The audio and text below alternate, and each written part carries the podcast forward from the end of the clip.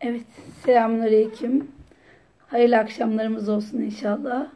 Herkesin iyi olduğunu ümit ediyorum. Ee, geçen haftadan bir ödevimiz vardı. Ee, Gaffar ismini düşünecektik. Hani e, Gaffar isminin diğer isimlerle olan ortaklıkları, e, farklılıkları e, açısından böyle bir değerlendirme yapacaktık ama ders bir saat olduğu için e, bak vakitten bağlanabildiniz çok şükür iyi, iyi olacağını, iyi olduğunuzu düşünüyoruz o zaman. Rabbim kolaylaştırsın sıkıntılarınızı. Ee, bu, bununla ilgili işte şimdi şey düşündüm. Hani Gaffar ismiyle alakalı eminim hepiniz düşünmüşsünüzdür. Ee, ne yapabiliriz? Belki Dal Fayde'de bununla ilgili bir açık e, şey olur. Bir e, esmalarla ilgili bir çalışma tahtası olur. Bu, tahtaya herkes geçen haftaki ödevini yazar inşallah. Yani e, derse katılanlar, katılmaya yani katılanlar ya da katılamayanlar artık e, kimler katılabildiyse ödevimiz Gaffar isminin diğer isimlerle olan ortaklıklarıyla alakalı bir çalışmaydı. E, şimdi tabii yazıldığı zaman uzun sürecek. O anlamda e, Darülfayde'deki arkadaşlara söyleyeceğim. E, bir Esma Hüsna tahtası oluştursunlar. Her hafta verilen ödevleri oraya yazalım. Yani yorumları e, işte ben Gaffar ismini şöyle bağlantılı gördüm. Ben de inşallah e, en son gün yani yeni dersi vermeden önce onları okur. Onlarla ilgili İnşallah sizlere yorumlarımı yaparım. Yani işte e, bağlantılar ne kadardır, değil midir, nasıldır? E, bunlar üstünde inşallah böyle bir yorumlarınız olur. E, tekrar ediyorum önümüzdeki hafta, bu hafta itibariyle bir Esma Hüsna köşemiz olsun, tahtamız olsun. İnşallah o tahtada Herkes ödevini yapsın. Ödevlerinizi oraya yazın. Çok uzun değil zaten. 2-3 e, cümleyle bile olsa ne düşündüğünüzü, Gaffar ismini diğer isimlerde nasıl bir ortaklık diğer isimlerle oluşturduğunuzu, Gaffar ismini nerelerde gördüğünüzü ya da işte hayatınızda geçen haftadan beri Gaffar ismine nasıl bir bakış açısı oluşturduğunuzu, hayatınızda neler oluşturdu bu Gaffar bakış açısı. Bunlarla ilgili böyle bir ödev e, lerimiz olsun. E, yani interaktif çalışmış olalım. Şimdi buradan olursa vakit çok e, şey olacak. E, yetişmeyecek. Çünkü bugün de hakikaten e, kahhar ismi var. Uzunca da bir isim. E, çünkü ilk önce kelimenin köküyle alakalı yanlış bir bilgilendirilmemiz var. Bununla alakalı da bir çalışma yapmış olacağız. O yüzden tekrar ediyorum. Herkes inşallah şeyde yazsın. E, Darülfayde'nin Esma Hüsna tahtası, İsmail Hüsna notları ya da ödevleri diye açacağı bir sayfada e, herkes geçen haftanın Gaffar ismiyle alakalı hangi isimlerle ortak, Gaffar isminde benim hayatımda neler değişti, nasıl görüyorum artık. Bununla ilgili herkes iki ya da üç cümlesini yazarak inşallah katılım sağlar. Bu, anla, bu arada e, mahremiyet e, seminerimizin ilkini gerçekleştirdik. Elhamdülillah çok güzel dönüşler aldık. Hakikaten ihtiyaç olan bir seminermiş. Çok e, da güzel oldu. E, sizden ricamız lütfen arkadaşların e, oluşturdukları platformlarda sizler de mahremiyet nedir bununla ilgili e, tanımlamalarınızı o köşelere yazmanızı sizden rica ediyoruz. Evet ben e, şu an itibariyle yorumları kapıyorum daha kaliteli bir ses gelmesi için hemen Kahar ismine başlıyorum. Şimdi Kahar ismine başlamadan önce şöyle bir şeyle başlamak istiyorum. Yani e, Hacı Bektaş Veli'nin bir sözü vardır. Der ki eğer bir insan hem çalışkan hem akıllı ise takdir et. Yani hem çalışkan hem akıllı. Bunu takdir et. Çalışkan fakat akıllı değilse dikkat et. Çalışkan ama akıllı değil. Ondan bir zarar gelebilir. Dikkat et. Akıllı fakat tembel ise akıllı çalışkan değil yani tembelse ikaz et. Hem akılsız hem tembel ise onu terk et. Böyle diyor. Yani diyor ki eğer bir insan hem çalışkan hem akıllı ise takdir et. Çalışkan fakat akıllı değilse dikkat et. Akıllı fakat tembel ise ikaz et. Akılsız hem akılsız hem de tembel ise onu da terk et. Yani biz bu, bu sözü şunu anlıyoruz. Aklı iyi kullanmanın ve çalışmanın önemini anlatıyor ama aklı iyi kullanmak için ilmi donanıma ihtiyacımız var. donanımlı olabilmek için çalışmaya, gayrete ihtiyacımız var. Her hafta yaptığımız esma dersleri aslında e, Rabbimizin isimlerini okuma ve etkinliği yaparak hem aklımızın ilmi donanımını arttırıyoruz, destekliyoruz hem de öğrenmek, anlamak için gayrette bulunuyoruz. Bu anlamda bu yolculuk uzun süreçli, uzun soluklu bir yolculuk. Esma Hüsna dersini e, bir kez değil iki ya da üç kez daha dinlemiş olsanız farklı dersleriniz olsa yine bile tam anlamıyla vakıf olmak e, çok zaman alıyor ya da olunmuyor bile. Çünkü her seferinde yeni bilgiler katılıyor, yeni yorumlar ki benim kaçıncı Esma Hüsna ders e, verişim bilmiyorum. E, bu kadar dersle beraber e, bakıyorum ki hakikaten yeniden yepyeni bakış açıları oluşturmuş oluyoruz. Olduğumu fark ediyorum. Hani Muhammed Ali'nin bir sözü var çok hoşuma gider. Der ki 50 yaşına geldin ve hala 20 yaşındaki gibi bakıyorsan 30 yılın heba olmuştur der. Yani sözüm belki mealen vermiş olabilirim ama öyle bir söz var. Diyor ki eğer 50 yaşına geldin hala olaylara 20 yaşındaki gibi bakıyorsan 30 yılını heba etmiş gibi sayılırsın diyor. Evet şimdi kahar ismine geliyoruz. Şimdi kahar isminin bir kere genel manalarını verdikten sonra e, bu isimle alakalı kahır kelimesiyle alakalı bizim nasıl bir bakış açımız var. Kavramı biz nasıl yerleştirmişiz ama kavramın ne kadar farklı olduğunu göreceğiz inşallah. Şimdi genel manalar daima yenen, otoritesine hep boyun eğdiren, daima yenen, asla mağlup olmayan, otoritesine hep boyun eğdiren, kendine dikleneni, isyan edeni mağlup eden, mağlup edilemeyen, üstün ve egemen olan, her şeye her istediğini yapabilecek, galip ve hakim güce sahip olan. Demek ki e, 6 tane mana verebiliriz.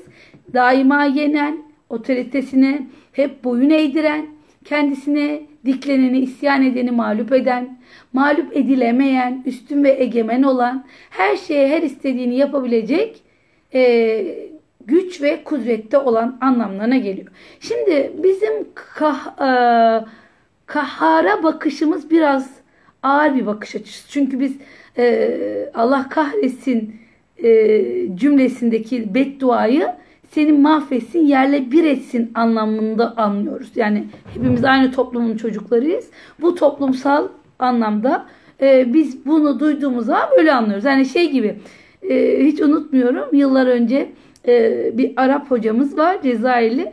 Çok e, böyle detay bir gramer sormuştu. Ben de Kur'an'dan ayet vererek cevapladığımda cezakallah hayır dedi böyle. Yandaki arkadaş da öyle Arapçaya çok daha vakıf değildi. Dedi ki Allah cezanı mı versin diyor. Evet dedim Allah cezanı versin diyor. Yani Allah karşılığını versin diyor. Hani ama bizde Allah cezanı versin demek karşılığını vermek anlamında değil. Sana haddini bildirsin. Sana göstersin olumsuz olarak bundan alacağını al anlamına geliyor. Şimdi kahır kelimesi de hakikaten bizde çok daha normal bir e, Arap e, semantik açısından e, semantiğinde düşündüğümüz zaman çok daha farklı olarak geldiğini göreceğiz. Bununla ilgili biraz açıklama yapacağım. Sonra da e, isterseniz bununla ilgili yapılan akademik çalışmalara da bakabilirsiniz.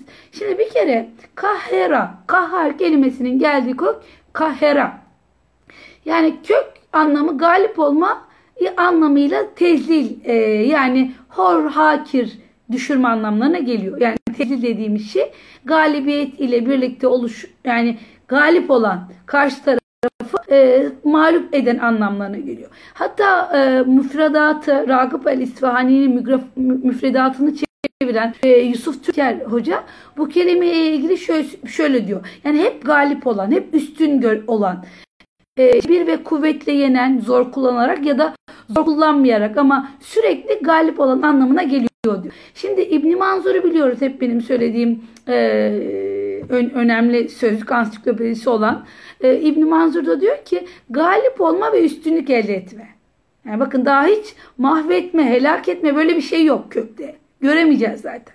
Nasıl olduğunu da söyleyeceğim. Demek ki e, İsfahani, İbn Manzur Diyorlar ki bu kökte helak etme, mahvetme yok. Bunda ne varmış? Galip gelme, üstün gelme anlamı var. E, hatta e, Araplar eti böyle ateş sarıp da hani böyle eti çeviriyorlar ya ateş sarıp da sulara aktığında su böyle taşacak hale gel, geldiğinde etin pişmesini kuhural kuhur kuh, e, kuhural lahm diyorlar. Ne demek? Yani bir nevi et ateşe yenildi demek. Bir nevi e, ateş pardon evet etin ateşe yenilgesi bir nevi e, ateş galip oldu demek. Firuz Badi de diyor ki Firuza Badi e, galip olma anlamını söylüyor. Yanında da diyor ki karşılık veremeyecek hale getirmesi. Yani güç öyle güçlü ki karşı tarafı karşılık veremeyecek hale getirmesi. Bu durumda önemli üç kelimenin anlamı çıkıyor. Mutlak galibiyet, icbar ve tezdil. Mutlak galibiyet yani kimse o galibiyeti değiştiremez ki biraz sonra kainat içerisinde bunun nasıl bir tezahürü olduğunu gördüğümüzde kahar isminin öyle olumsuz bir mana ifade etmediğini anlamış olacağız. Belki de yıllarca kahar dediğimiz zaman bizi böyle çok rahatsız edebilir, duygumuzu çok rahatsız edebilecek bir sıfat olarak görebildiğimiz kahar, hayır değiştirecek manası ne kadar bir farklı mana olduğunu kavramın anlamış olacağız. Şimdi demek ki e, üç tane özellik görüyoruz. Mutlak galibiyet, icbar tezil, tezil. Ayrıca mesela Mucemül Vasıt ve El Müncit de e, yani sonraki dönem Arapların modern dönem sözlüklerinde de galip gelme anlamı var.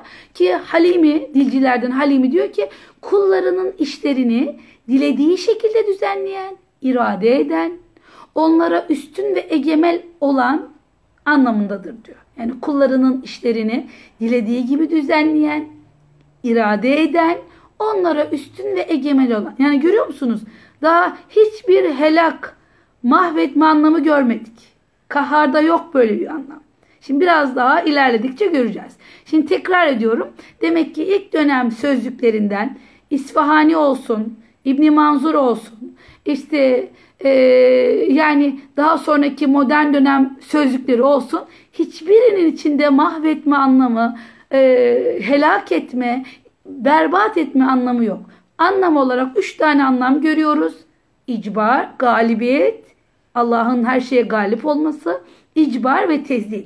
Şimdi şöyle diyebilirsiniz. Eğer Allah icbar ediyorsa, zorluyorsa e, o zaman orada da bir mahviyet olmaz mı? Hayır olmaz. Cebbar isminde gördük. Allah'ın icbarında ki zorluğunda da rahmet olduğunu gördük. Yani çocuğunuzun kolu kırılsa Allah muhafaza onu öyle bekletmezsiniz. Canı acısa da onu gidip e, o kırıklığı tamir etmek istersiniz. İşte cebbar bu. Şimdi el gahhara kelimesi var mesela. Kesin bir yenilgiden geri dönmeye el gahhara deniliyor. El kahır bir şeyin dışı, içi, maddesi, manası, fiziği, metafiziği hepsi üzerindeki güce el kahir deniliyor. Mesela kahre ekseriyetle deriz. Kahre ekseriyet. Biliyoruz hepimiz bu, bunun ne olduğunu biliyoruz. Ne demek? Ezici, ezici yani galip olan bir çoğunluk. Çok fazla bir çoğunluk. Ama sonra bakıyoruz ee, Osmanlı döneminin sonlarına doğru ki Ferit Devellioğlu'nun Osmanlıca Türkçe sözcüğü, sözlüğü çok şeydir arkadaşlar. E, iyi kabul edilir Osmanlıca Türkçe anlamında. Mesela o da üç anlam veriyor. Zorlama, zorla iş gördürme. Daha sonra çok enteresan üstünlük gelerek mahvetme, helak etme diyor. Daha yani düşünün Osmanlı'nın son döneminde anlam kaymaya başlıyor. Daha sonra mesela bakın Türk Dil Kurumu'na bakın. O da diyor ki yok etme, ezme, perişan etme, mahvetme Türk Dil Kurumu'na girerseniz orada yok etme, ezme, perişan etme, mahvetme ikinci anlamda derin üzüntü, acı yara diyor. Ama ne ilk dönem sözlükleri ne modern Arapça sözlüklerinde böyle bir şey biz görmüyoruz. Yani galibiyetin çok olumlu güzel sonuçları olabileceği gibi e, helak sonucu olmaz mı diyemez misiniz? Diyemeyiz. Yok anlam dışı. Sadece ve sadece bir bakış açısıyla şöyle bir şey kurgulanmış.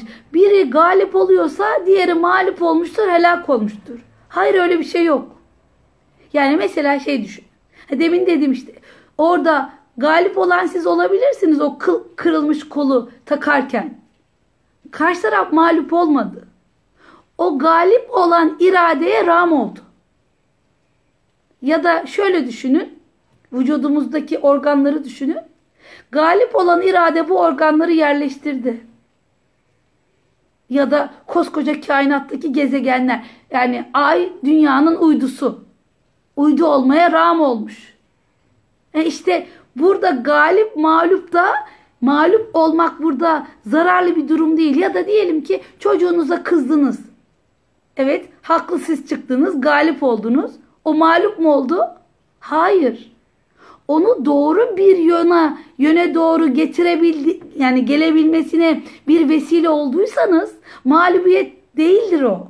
Ha mağlubiyettir, galip olunmuştur ama galip olunmuş bir mağlubiyettir. Yani şöyle düşünelim mesela ben yanlış bir yolda gidiyorum. Yani gittiğim yol beni gideceğim yere götürmüyor. Benim oradan yönümü değiştirmek evet bana mağlup beni mağlup etmektir. Galip olunup beni mağlup etmektir. Ama aynı zamanda bana bir galibiyet vermektir. Allah'ın kahrı da lütfu da güzeldir derken budur işte. Allah'ın mahvetmesi güzel değil. Allah'ın kulunu uyması gerekene uydurması güzeldir diyoruz. Zorlaması güzeldir diyoruz. Yani şöyle düşünün mesela iradeyi zorlayıcı hareketlerin irade için çok önemli olduğu düşünülüyor. E, insan mağlup oluyor evet. İradeniz eğer iradenize galipseniz şehvetiniz mağlup oluyor ama mağlup olduğu halde galip de oluyor. Nasıl? E, sisteme giriyor. Bir şey hani her e, olayda bir galibiyet ve mağlubiyet varsa mağlup olanı helak olarak düşünmeyeceğiz. Oradaki galibiyetin getirmiş olduğu rahmaniyeti görmemiz gerekiyor. İşte burada hani Türkçe'de Allah kahretsin e, işte işleri ters giden birinin söylediğinde vurgulanmak olarak düşünülen şey kayboldu işte mahvoldu mahvolsun gitsin. Yok Arapçada böyle bir beddua kalıbı yok. Allah'ın kahhar isminden gelen böyle bir e, kalıp yok. Şimdi bu kelimeden türetilmiş olan Kur'an'da kahir ve kahhar isimleri var. Yani Allah'ın Kur'an'da geçen isimlerinden olan birincisi kahir normal ismi fail olarak gelmiş. İkincisi de mübalağalı gelmiş. Yani Allah kahirül kahhardır. Ne demek? Gücü ve kudretiyle yarattıkları üzerine galiptir. Biraz sonra örnekleri vereceğim. Ne örnekler vereceğim? Yani Allah yarattıkları üzerine galiptir. Gücü hepsine yeter. İstesinler ya da istemesinler üzerlerinde dilediği gibi tasarruf eder. Kahar bütün yaratıklar üzerinde galip olan demektir. Sürekli galip olan demektir. Ve Kur'an'da kahar ismi altı defa geçer. İki ayette kahir olarak geliyor. Altı ayette kahar olarak geçiyor. Ve kahar ismi çok enteresandır. Hepsi vahid ismiyle geliyor. Hepsi vahidle geliyor. Sadece kahar olabilecek Bakın başka neler öğreneceğiz bugün. Bugün daha çok önemli şeylere geleceğiz inşallah yetiştirmeye çalışacağım. Yani sadece otorite Allah'a aittir. Ey insan sen de haddini bil diyor. Sadece otorite Allah'a aittir ve tek olan Allah'a aittir. Şimdi bize tek bazen az gelebilir. Ya iki tane mi, bir tane mi? Ya işte tek olanın gücünü, kudretini gösteriyor. Ve çok daha enteresan bir şey. 6 ayette geliyor ya bu kahhar ismi. Kur'an'da 6 ayette geliyor. Ve gelen bu 6 ayetin hepsi de Mekkeli, Mekke dönemi için geliyor. Yani Allah bir nevi müşriklere diyor ki Allah'tan başka kudret ve otorite yok. Hem müminlere burada bir müminlere inanılmaz bir teselli. Allah Allah icbar eder. Allah boyun eğdirir. Ondan başka galip yapacak olan yok. Aynı zamanda da müşriklere de diyor ki Allah'tan başka kudret ve otorite yok. Şimdi ilk gelen ayet Kahar isminin ilk geldiği yer Sad suresi 65. ayette diyor ki Efendimiz'e e, Allah'tan e, bir dakika sen Allah'ın elçisisin peygamberisin her şeye egemenliği altında olan olan Allah'tır Allah meleklerini Adem'e secde ettirdi. Allah bütün canlısız varlıkları da insana secde ettirdi. Şimdi biz burada şunu görüyoruz. Evet kudret Allah'a ait. Bütün egemen güç sadece Allah'a ait. He bunlardan sonra mesela e, Yusuf suresi 39. ayet. Orada da Vahidül Kahhar diye geçiyor ki biz bunu tefsirde yapmıştık. Şimdi biz burada da ne görüyoruz? E, ne diyor? Ve huvel gahirü fevkayı yok o enamda geliyor. Hem e, evet şeyde geliyor. Yusuf 39. ayette şey olarak geliyor. Vahidül Kahhar yani e, bütün galip olan Allah. Kimse onun galibiyetini değiştiremez. Aynı şekilde Enam suresi 18. ayette ve huvel kahürü kahürü fevka ibadihi. Yani o kullarının üstüne mutlak egemendir. İşte hatta ilk tefsiri yazan Mukatil bir Süleyman. O yüzden burada ki kelime üstündür anlamı veriyor. Galiptir. Yani kimse Allah'ın galibiyetine değiştiremez. Kimse Allah'ı mağlup edemez. Ya da ünlü dil bilimci Ferra diyor ki kahir kelimesi hakimiyeti altına alandır. Maturidi diyor ki sultandır, azizdir. Yani sonuçta biz anladık. Fahrettin Razi diyordu ki o her şeyin üzerine kahirdir. Ben çok çok daha da e, uzun uzun anlatmayı istemiyorum. Çünkü anlatacağım başka şeyler de var. İsteyenler bu konudaki bir makale e, Nurdane Güler Hanım'ın da zannediyorum. Kahara kökündeki anlam kaymasını anlatıyor. Oraya bakabilirsiniz. E, hani onun meallere yansımasını anlatıyor. Orada çok güzel anlatıyor. E, ben ama başka e, yönlerine bakmak istiyorum. Fakat şöyle bir toparlayak, toparlarsak Kahara kökünün Arapça lügatlarda karşılığı galip olmaktır. Ee, bazı lügatlarda tezlil, küçük düşürme ya da icibar anlamları da vardır. Ama asla biz Türklerin düşündüğü gibi mahvolma, helak etme anlamı yoktur. Galip olma anlamı vardır. Yani daha sonra bu Türkçe sözlüklerde yerini helak etmeye almıştır. O yüzden e, isteyenler dediğim gibi Nurdane yanlış hatırlıyor olabilir. Nurdane Güler diye hatırlıyorum ama şeye girerseniz kahera kökündeki anlam kayması diye e, makaleyi orada bulursunuz. Burada e, böylece kavramı çok daha iyi oturturuz. Yani kahhar deyince of mahveden, helak eden Allah'ın nasıl bir sıfatı diye artık kalbiniz öyle küt küt atmayacak. Kalbiniz sevgiyle atacak. Çünkü kahır kelimesi e, bir şeyi bir şeye amade etmek demek. Galebe çalmak demek. Şimdi Kur'an-ı Kerim'de bu fiil kökünden tek bir tane fiil geliyor. O da ne? Duha suresinin 9. ayetinde. فَاَمَّا الْيَت۪يمَ فَلَا تَقْهَرْ Ne diyor? Sakın yetime kahretme. Nasıl? Ne demek?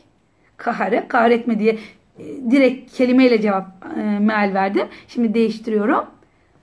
Sakın, sakın ha yetimi hor görme. Sakın ha, ben bu manayı da çok seviyorum. Yetim üzerine otorite kurma. Şimdi çok muhteşem bir şey anlatıyor. Yetime otorite kullanmak demek o zaten güçsüz.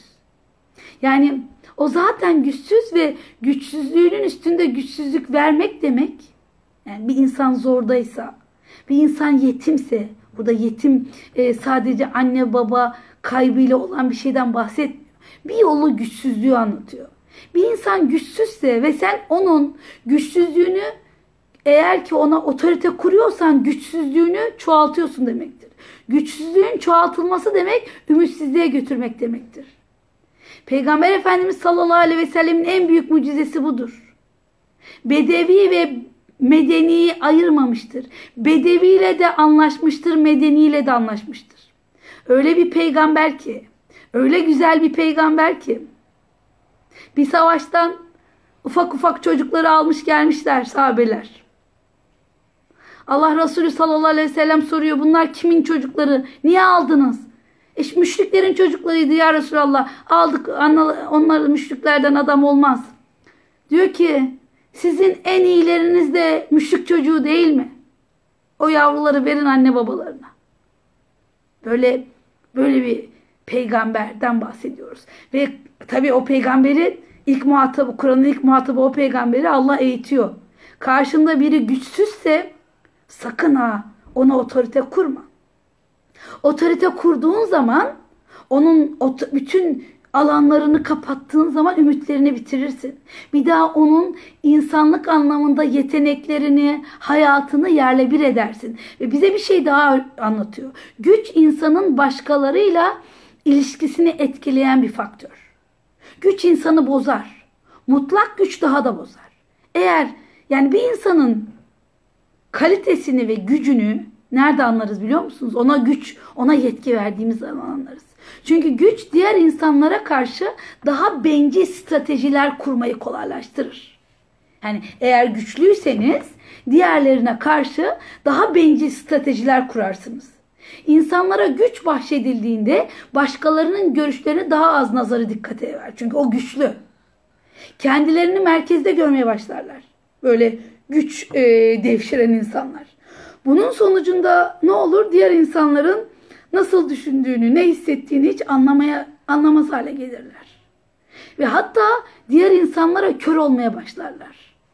İşte Allah peygamberine bir eğitim verirken o günün muhatabına da çok önemli bir eğitim veriyor. İnsanlara otorite kurmayın diyor. İnsanlara otorite kurmaya başladığımız an gücü güç elimizde, güç siyasetiyle davranmaya başladığımız an artık tevazu gitmeye başlar, güç kullanma siyaseti ortaya çıkar. Ve insanların halini anlamaz insan. Empati kuramadığı için, hali anlamadığı için, merhamet olmadığı için de üzülmüş, üzülmemiş. Bugün işte bugünün dünyasında görüyoruz. Bugünün dünyasında hiç hayal bile edemeyeceğimiz kadar insanlar kötü davranabiliyorlar. Birbirlerine kötülük yapabiliyorlar. Ama gelin görün ki o kadar güçlü ki kendini tek güç zannediyor. Belki Nemrut'u böyle düşünebilirsiniz. Firavun misali davranıyor. Nemrut misali davranıyor. O yüzden güç aslında e, burada güçlü gördüğü kadar insan kendini, otoritesini çok daha yüksekten kullanmaya başlayabiliyor.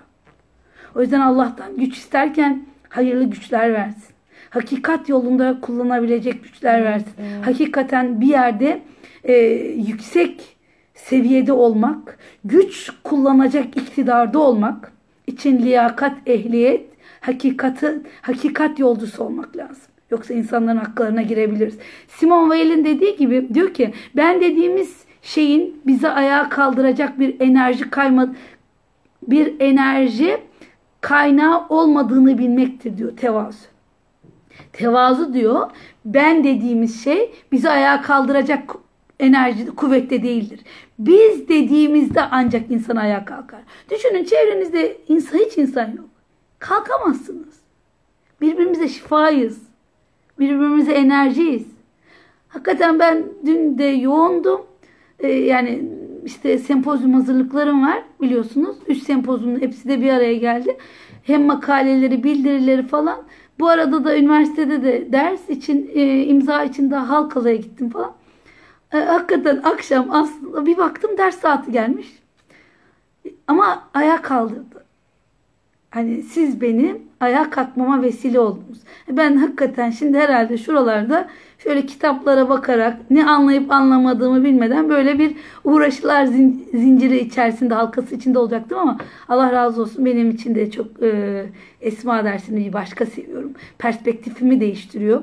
Yani e, bir buçuk ay esma dersi olmadı. Ben şey düşünmüştüm. Yani iyi oldu işte haftada da yine bir günüm birazcık daha akşamım e, rahatladı diye. E, ama geçen hafta Gaffar ismiyle kendimi böyle inanılmaz yenilendiğini hissettim.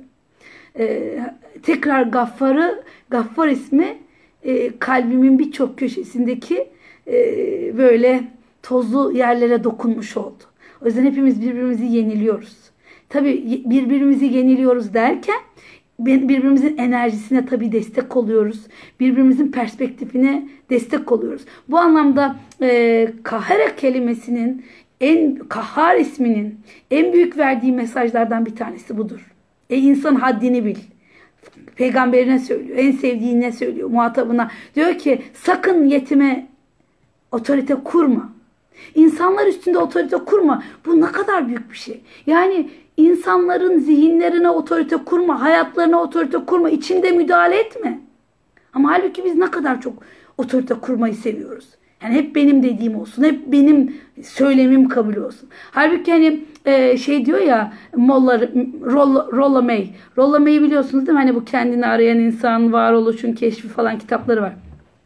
Okumanızı tavsiye ederim. Zaten kendini arayan insanı herhalde herkes hemen hemen birçoğunuz okumuşsunuzdur. Varoluşun keşfi, güç ve masumiyet böyle kitapları var. O şöyle söylüyor. Güç bizle başlar ve bizle olunca dengeli olur. Pardon onu o söylemiyor. Ee, onun söylediği o değil. Onu ben söyledim galiba. Ee, o şunu söylüyor kibirle alakalı. Kibir diyor Allah'ın gücünden gasp etme eğilimidir diyor. Yani güç diyor e, herhalde güç ve masumiyet kitabında mıydı hatırlamıyorum. Güç diyor işte insan güç kazandıkça bir müddet sonra kibirlenebilir diyor. İşte kibir de diyor gerçekten çok güzel bir ifade. Allah'ın gücünden gasp etme eğilimidir. Yani bir insan kibirleniyorsa Allah'ın verdiği gücü kullan doğru yerde kullanmak için uğraşmak yerine o gücü yanlış yerlerde otorite yaparak e, insanların üstünde güç kontrolü yaparak kullanıyor ve kibirleniyorsa o diyor Allah'ın gücünden gasp etme eğilimidir. Çünkü o kudret Allah'a aittir. Evet. Şimdi demek ki e, biz Kahhar isminin tecellisi olarak Kur'an'da insana insanın yani insan varlığının bizlerin nasıl davranmasıyla alakalı çok önemli Kahhar isminin tecellisinde bunu gördük. Evet demek ki baş eğdir eğmek. Yani dünyanın ay nasıl dünyanın uydusu, uydu, uyduluğunu yapıyorsa bizim de Kur'an'a uydu olarak devam etmemiz. Kur'an'a uydu olmak. Kur'an'a böyle uydu olarak devam etmek. Kur'an-ı Kerim'de Şems suresinde diyor ya e, yok Şems evet Şems suresinde diyor. Şems dördüncü ayet olabilir. E, yet, tilavet kelimesinin kökü tilavet okumak demek. Şimdi tilavet kelimesi normalde Kur'an'da geçiyor ama orada şey olarak geçiyor. Bir, bir onu takip eder diyor. Şimdi tilavet kelimesi ışık alarak takip etmek demek. Kelimenin kökü, etimolojik kökü. Yani biz şunu anlıyoruz. Efendimiz'e diyor ki Allah, Kur'an'ı hakikate böyle tabi olarak devam et. Tilavet demek zaten uydusu olarak, hakikatin uydusu olarak dönmek. Hakikatten ışığı alarak devam etmek. Demek ki ilk önce biz kahhar ismini bir anlattık. Değil mi inşallah? Yani kavram dünyamızda şöylece anladık. Mahvetmek, helak etmek falan yok. Kahhar, kahhar galip olan, her daim galip olan, her daim icbar etmeye ya da efendim e, adını söyleyin hakir kılmaya gücü yeten demek. Ve şimdi yavaş yavaş göreceğiz. Şimdi eylemsel insan eylemlerini de gördük. Şimdi birazcık da bilimsel anlamda görelim. Bakalım kahhar ismi nerelere tecelli ediyor. Mesela aklıma geldi biraz önce Fussilet suresi 11. ayet. Sonra semaya doğruldu. O bir dumanken arza ona yani semaya ve arza ikiniz de ister istemez gelin dedik. Onlar da isteye isteye geldik dediler. Allahu Ekber. Şimdi bu çok enteresan bir ayet. Sümme sevale semaye ve ye duhanün Orada ne diyor? Duhan yani duman halinde. Yani bir gaz bulut halinde. Bize 14 asır 15 asır önce söylüyor Allah. Ee, yani Allah gö göğe yeneldi demek. Yani göğü hüküm e, gök e, Allah'ın hükümranlığını Allah hükümranlığını göğe geçirdi. Tabi etti tabi etti. Böyle ifade buyurmasının nedeni ne? Yani vahyin, vahyin inkarcı, vahiy inkar edenlerin zihninde ne var nazarında? Göğe kimse bir şey yapamaz. E zaten Allah da göktedir. Gökler Tanrı'dır. Ona kimse bir şey yapamaz. Allah büyük bir şey söylüyor. Allah'ın kudretine boyun eğmeyecek kadar büyük olduğu için cahiliye müşriklerinin bu tasavvurunu reddediyor. Bu böyle bir tasavvur yanlış diyor. Koskoca gökle yeri bir araya getirdi. Gelemez diyor. Bilim bilimsel olarak gelemez ama getirdi diyor. Yani sizin sandığınız gibi gök Allah'ın müdahil olmadığı bir alan değil ya da Allah'ın müdahale edemeyeceği bir alan değil. Allah ona da boyun eğdirdi. Kahhar olan Allah ona da boyun eğdirdi. Yani şu gördüğümüz bütün varlıklara boyun eğdirdi. Bunun için gök, yer, cinler, melekler her şey dahil. Ve duhanun dediği işte gaz bulutu. Yani bugünkü bilgilerimizde gaz bulutu olduğunu anlıyoruz.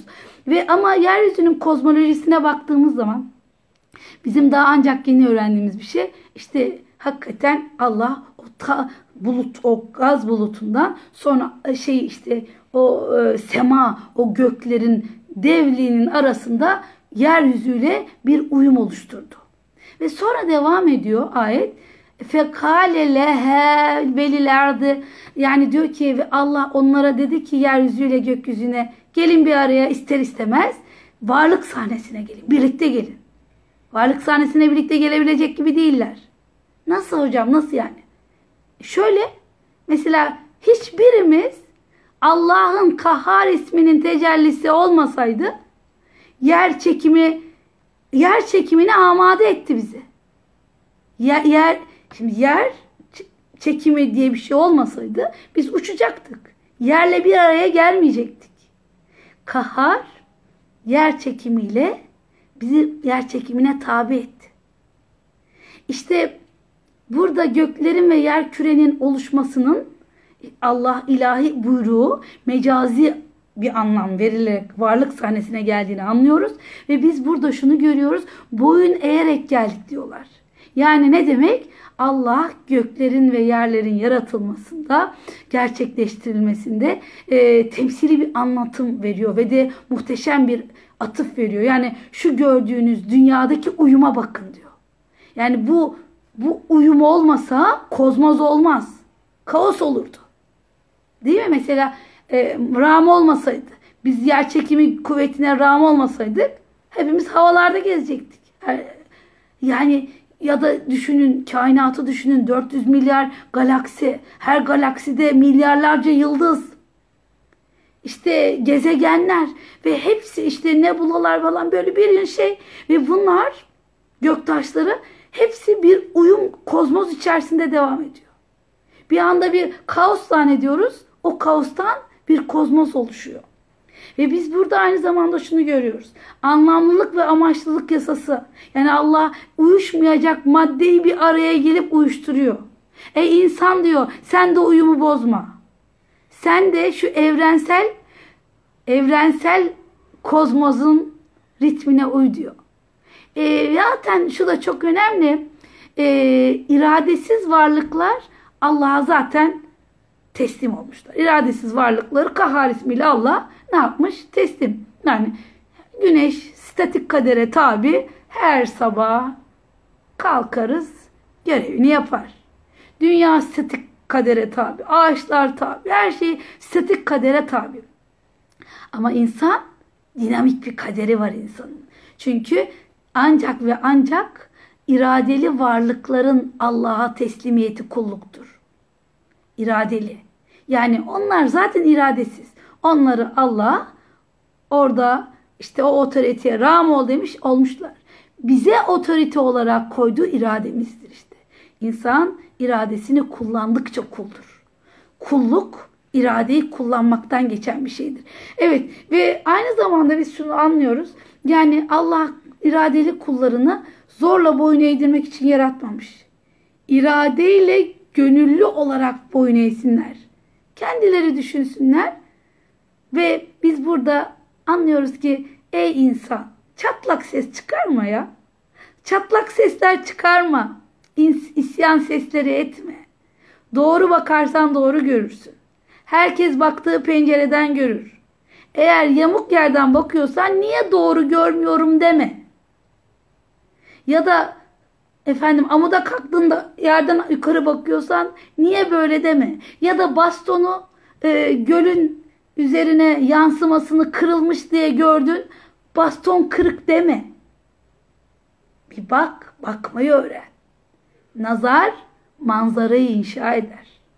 Evet, demek ki e, ilk önce eylemden örnek verdik sonra yine Kur'an'dan örnek verdik ne şey örneğini verdik işte göklerin tabi bunda anlatacak daha belki çok şey var ama bilimsel olarak Ee, ama ben birkaç şey daha anlatmak istediğim zaman için oraya geçiyorum. Ama siz Fussilet suresi 11. ayeti de tefsirine de bakabilirsiniz.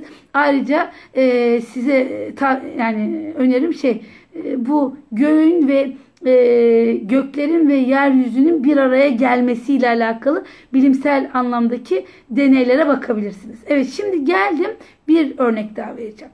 Yani Allah'ın kahar olması bir arada olmayacakları bir araya getiren dedik. Mesela hidrojen yanıcı bir gaz, oksijen yakıcı bir gaz. Hani bakın biri yanıyor, biri yakıyor. Şimdi ikisi kimyasal olarak birleştiğinde ise yangın değil, yangını söndüren suyun ortaya çıkmasını ortaya çık, çıkmasına neden oluyorlar. Allahu Ekber. Yani Allah'ın iki gaza, gaza kahhar ismiyle otorite kurması hem onun bir kahharlığını gösteriyor hem de sanatının göstergesi. Anladık değil mi? Yani suyu yapmak için hidrojen ve oksijen atomlarını bulmak lazım. Bunları moleküler olarak bir araya getirmek gerekir ama hala birçok hidrojen ve oksijen atomu boşta kalır. Her bir atomun elektron yörüngeleri birbirine bağlanırken aniden patlama şeklinde enerji açığa çıkar.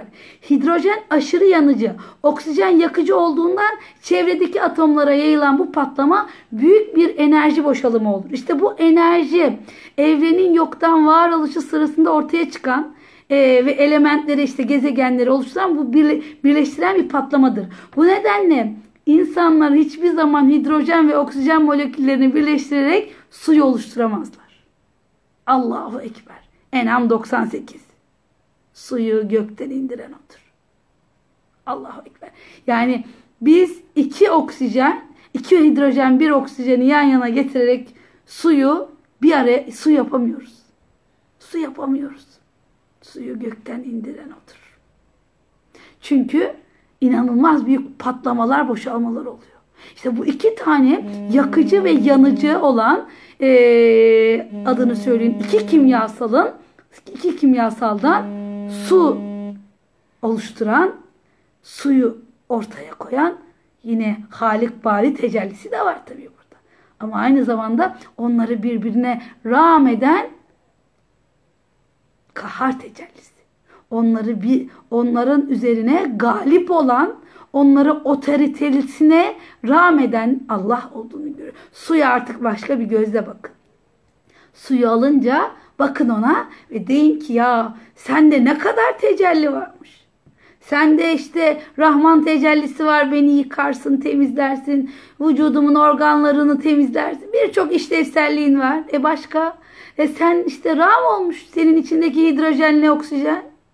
E e sen Halik tecellisi, bari tecellisi uyumlu yaratmış. Nereye gitsin, hangi kaba girsen şekil alırsın.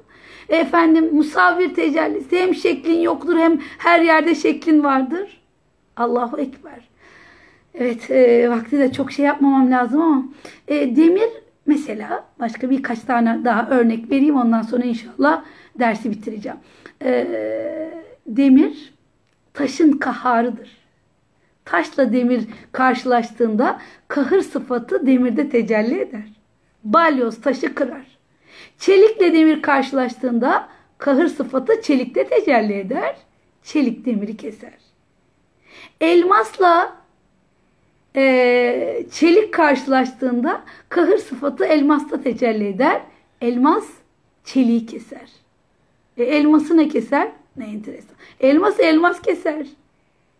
Yani düşünebiliyor musunuz?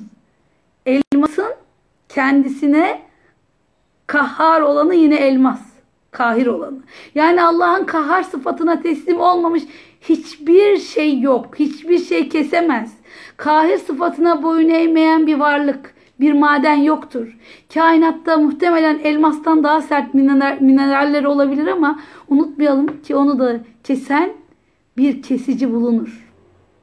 Evet, Şimdi artık e, bu isimle alakalı son birkaç şey daha söyleyerek inşallah dersimizi tamamlayacağım. Allah'ın Kahhar ismi zatına yönelik bir isim değildir. Yani bunu bazıları, bazı e, öğrencilerimden geliyor hocam tam anlayamıyoruz. Şimdi birazcık daha iyice anlamış olacağız. Fiiline dönük olarak gelmek nedir hocam diyebilirsiniz. Şimdi Allah'ın kahredici özelliği yok. Yani Allah'ın kahhar olması rahmeti gibi zatından değil fiilindendir. Yani bir olayda bu e, ismi çalıştırır ya da çalıştırmaz. İşlevselleştirir ya da iste, iş, işlevselleştirmez. Ama rahmeti rahmeti kahhar olan sıfatını kuşatır. Yani zatı öyle, kendisi rahmetli. yani kendisi öyle bir rahman ki, öyle bir rahmeti var ki, he, diğeri eylemsel boyutta. O eylemini de kuşatan rahmetidir. Yani kahhar ismi Allah'ın zatını kuşatmaz galip olması. Rahman ismi kahhar ismini şey yapar, kuşatır. Ve kahhar olan Allah'ın sıcaklığın kahrı insanda ya terak olarak akar ya su olarak akar. Allah'ın dağları yerin üstüne kahrı egemenlik vermesi, karı dağların üstüne egemen yapması, dağı yeryüzüne kahreden Allah, işte dağın üstüne e, efendim karları kahreden, üstüne koyan, galip kılan Allah, dağı yeryüzüne, karı dağın üzerine, suyu karın üzerine koyan Allah'tır. Allahu Ekber. Allahu Ekber. Birbirlerine onları rahmetmiştir.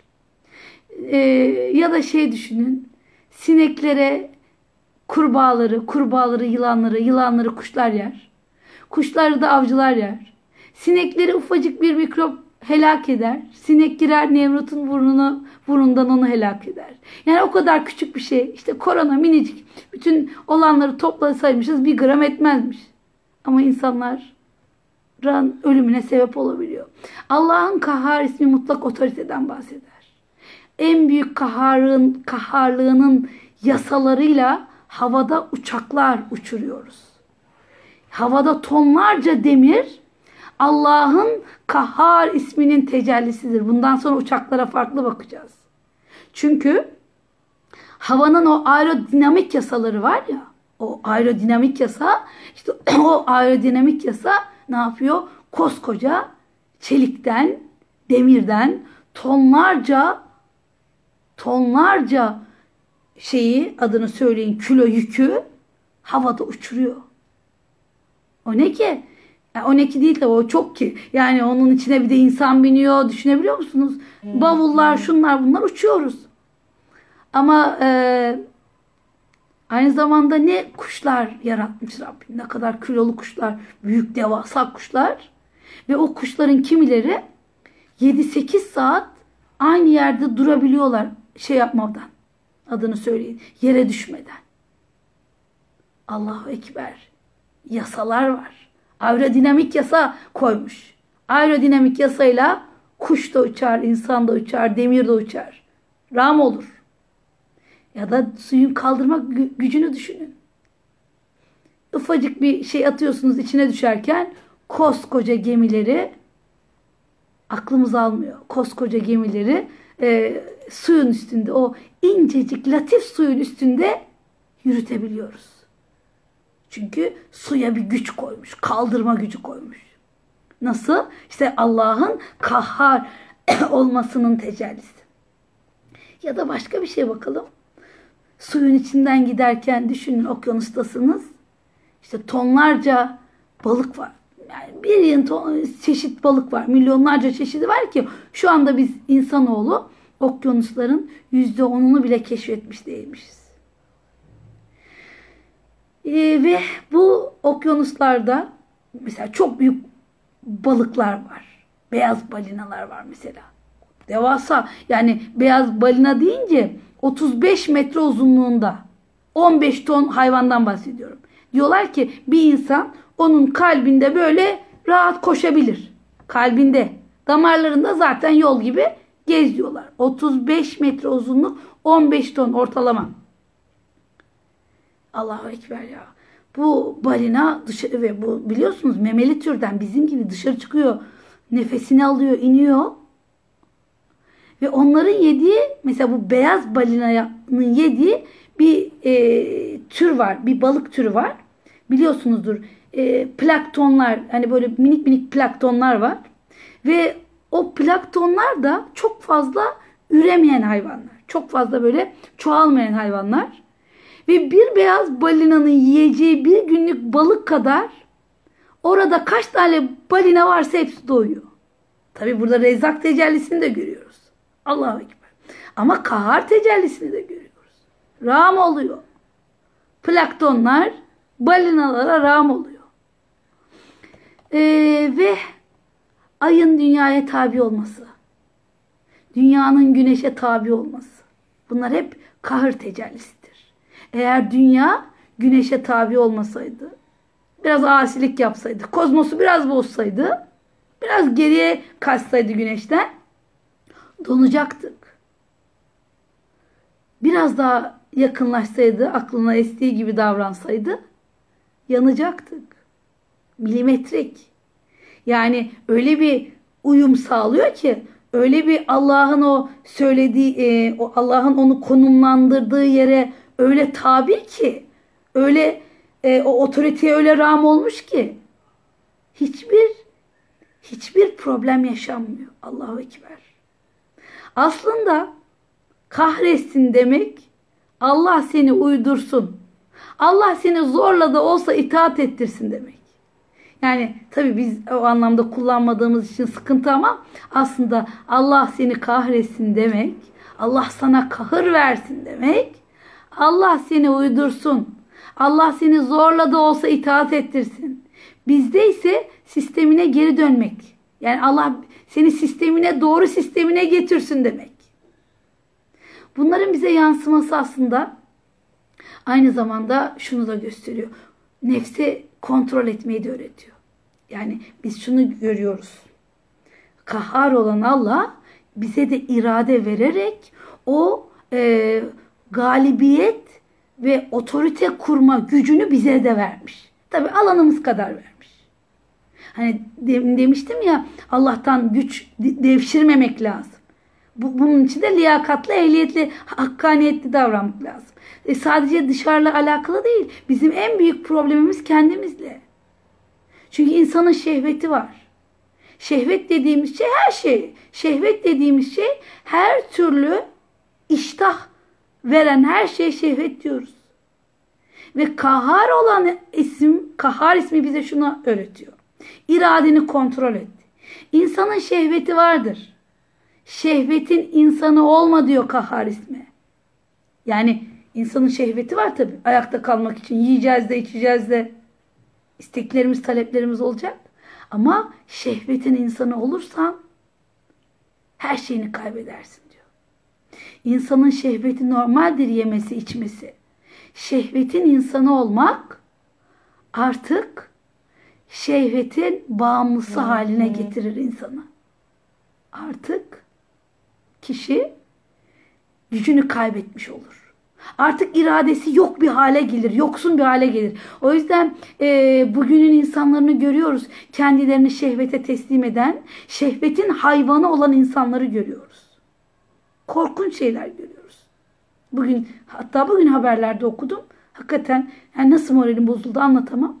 3 yaşında yavru işte yani bir olaylarla kalp hastalanıyor, kalp krizi diye götürüyorlar ama işte en kötü, en yakınlarından olan bir olayla çocuk kaldırmamış bedeni, vefat etmiş yavrucağız. Nasıl bir şehvete bırakmışlıktır bu ya? Nasıl bir şehvetin insanı olmuştuk, bu, olmuştur insan? İşte insan bilse ki ben hangi hareketim olursa olsun Allah'a hesabını vereceğim ve ben insan olmam şey irademi kullanmamla kahhar olan Allah'ın verdiği gücü irademi kullanarak kendime uygulamamla oluru bilen bir insan zerre kadar kimseye olur sözünden belki insanın kırılınabilir. Bilmeden söylemiştir. O olur, olabilir. Ya da tavrı farklıdır, tarzı farklıdır, duruşu farklıdır. Ama eylemsel zeminde bir 3 yaşındaki yavrunun ölmesine sebep olan bir şehvet şehvet değildir. İnsanlık değildir, hayvanlık bile değildir. Ondan daha aşağıdır. Şimdi problem biz kahhar olan Allah'ın bize verdiği gücü, bize verdiği iradeyi, irademizi kullanıp da şehvetimizi, işte arzularımızı, taleplerimizi bir sınırlama çekmek yerine onu daha nasıl arttırabileceğimizin derdine düştük. Daha ne alalım, ne giyelim. Hep böyle zevklerin sınırları arttı. Ve insanlar artık öyle oldu ki zevk uğruna yaşıyor ve sonra diyor ki şeytana uydum diyor. Kur'an'da diyor ki şeytan bile ben Allah'tan korkarım diyor. Şu işte kahar ismi artık e, sonuna geliyoruz. Allah'ın egemen olduğunu bilmemek yani kahar ismini bilen insan her şeyin gücünün Allah'ta olduğunu bilir. Ve seni yaptığın eyleminden dolayı yerle bir edeceğini de bilir. İnsanın şehveti başka bir şeydir. Şehvete ait olmak başka bir şeydir. Şehvetine galip olmak insan işidir. Şehvete ait olmak insan işi değildir, hayvan işidir. Ve e, Kahar ismi bize şehvetin insanı olma diyor. Sen insansın. Şehvet senin içinde bir yerde kalsın diyor. Kahar ismi Allah'ın eylemine bakan bir isimdir. İnsanın en büyük özgürlüğü değerini bilmesidir. Ama kendini fiyatlandırmamasıdır. Biz değerimiz kadar değerliyiz. Bir şeyin değeri, fiyatı varsa değeri yoktur unutmayın. İnsanın özgür olması da fiyatlardan, işte hakikate uymayan her şeyden temiz olmasıdır. Evet sonuna geliyorum. Ee, kahhar ismi demek bugün anladığımız üzere mahveden, perişan eden anlamlarına gelmiyor. Kahhar demek galip olan demek, otoritesini kullanan demek, asla mağlup olmayan demek ve kahhar ismi kendisine dikleneni, şehvetin insanı olanı da mağlup eden demek ve her şeye her istediğini yapabilecek galip ve hakim e, galibiyet ve hakimiyetin olduğu kudret anlamına geliyor. Kahhar ismi bugün başka pencereler açtı. Artık suya bakacağız. Hidrojenle oksijende onların birleşimi bize kahar ismine olan o e, tezahürü gösterecek. Ya da yetimi hor görme. Yetime iktidar kurma. Yetime yetim üzerine otorite kurma. Duha suresini artık namazda okurken kendimize çeki düzen vereceğiz. Allah'ın kudretinden devşirme yapmaya kalkmayacağız. Kudret ona ait, kahar olmak ona ait. Bize düşen kendi irademizle kendimizi kontrol etmek.